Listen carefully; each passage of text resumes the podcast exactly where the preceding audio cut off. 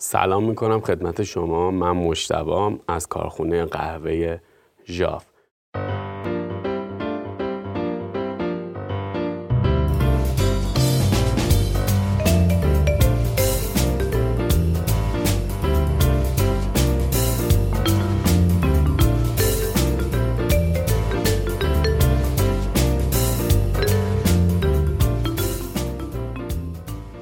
تنظیم کردن دستگاه برشته کاری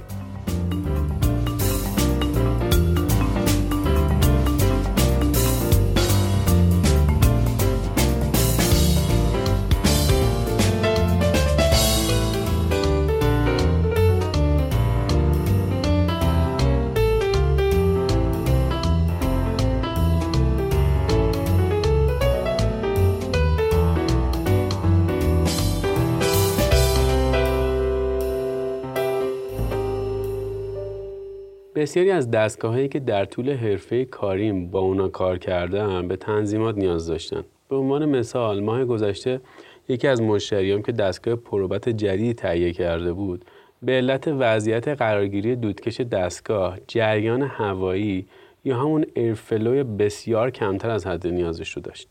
دو مشتری مجرب دیگه با فشار گاز بسیار کمتر از میزان مطلوب کار می‌کردن. یه سری از مشتریانم که با جریان هوای ناکافی یا تعداد چرخش های کم استوانه برشته کن در دقیقه یا همون RPM کار خودشون رو پیش می بردن. یکی از اونا به دلیل نفوذ هوا به داخل قیف تغذیه دستگاه یا همون هوپر یا لودینگ فونل با مشکل فشار گاز نامناسب و جریان هوای ناکافی روبرو شد. تعدادی از برشته کاران هم از دیگر نرم که بیش از اندازه نمودار برشته کاری رو روور می‌کنند یا ترموکوب های کند استفاده می‌کردن. مناسب بودن فشار گاز، تعداد چرخش های استوانه برشته کن در دقیقه یا همون RPM، میزان جریان هوا، اندازه و محل پروب و همچنین تنظیمات درمافزار همه اینها از پیش برای برشته کاری خوب یک قهوه به همراه ثبات بیشتر ضروری هن. تجربه من نشون میده برشته کاری که این مقاله رو می‌خونن احتمالا توی تنظیم برشته کن خودشون یه سری مشکلات دارن که از اون بیخبرن. تمام مشکلات مطرح شده. در ادامه رو می‌تونیم به سرعت و با هزینه کم رفعش بکنیم. رفع هر یک از اونها باعث جبران هزینه و زمان صرف شده در اینا خواهد شد. فشار گاز. هر اجاق گازسوزی به گونه طراحی شده تا در محدوده معینی از فشار گاز به طور ایمن و موثر کار بکنه. به عنوان مثال شاید سازنده دستگاه برشته کنه شما محدوده 3 الی 5 کیلو پاسکال رو برای دستگاهتون توصیه کرده باشه. محدوده توصیه شده باید با علامتی مشخص در کنار دستگاه برشته کنتون ثبت بشه و یا توی وبسایت شرکت سازنده موجود باشه. اما مسئله ای که معمولا به برشته کاران گوش زد نمیشه اینه که فشار بالای این حد قدرت و تاثیر بیشتری نسبت به فشار پایین اون داره.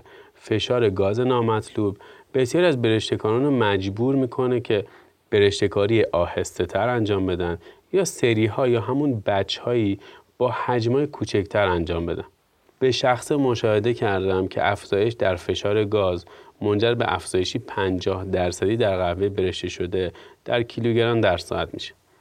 تعداد چرخش های استوانه برشته کن در دقیقه یا همون RPM حتی اگه دستگاه برشته کنه شما جدیده و اونو شرکت سازنده براتون نصب کرده تعداد چرخش های استوانه برشته کنه اون رو در هر دقیقه بسنجید.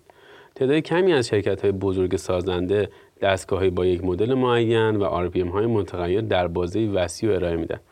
اغلب اختلافی 20 تایی در RPM از یک دستگاه به دستگاه دیگه وجود داره. زمانی که از یک شرکت سازنده دستگاه برشته کن تقاضا کردم تا این مشکل رو برای یکی از مشتریان برطرف بکنه مدعی شد که این موضوع اهمیتی نداره. یکی دیگه از سازنده ها مدعی شد که افت نمودار دماهنگ یا همون آر در حین فرایند برشته کاری اهمیتی نداره. بنابراین بدونید و آگاه باشید که با چه افرادی توی زمینه برشته کاری مشورت می‌کنید. تعداد چرخش های استوانه برشته خودتون رو توی مدت یک دقیقه بشمارید. اگر RPM دستگاهتون بسیار زیاد و یا بسیار کم باشه. موجب آسیب ناشی از انتقال گرما از طریق رسانش و نهایتا قهوه زننده تر خواهد شد. همچنین تعداد چرخش های کم در استوانه برشته کن.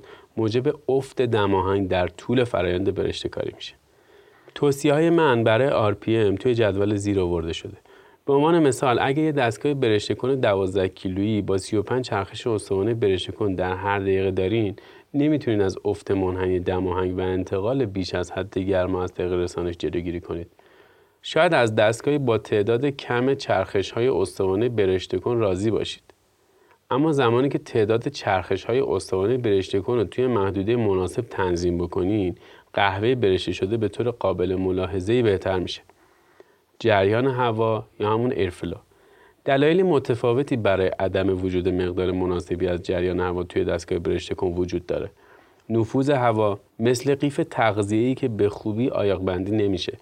چرخش فنهای دستگاه برشته کن در جهت اشتباه که از چیزی که فکر می‌کنید رایج تره دودکش هایی که بسیار طویل و یا دارای زوایای 90 درجه زیادی هستند یا به سادگی تنظیم اشتباه فنها و دریچه هوایی همون دمپر که توسط فرد برشتکار صورت گرفته. اگه دودکش های هوای خروجی و هوای خنک کننده یا همون cooling air دستگاهتون قبل از عبور از سقف با هم ادغام بشن با توجه به اینکه فن خنک کننده روشنه یا نه احتمالا موجب فشار برگشتی توی استوانه برشته کنتون میشه و موجب تغییر جهت توی جریان هوا میشه.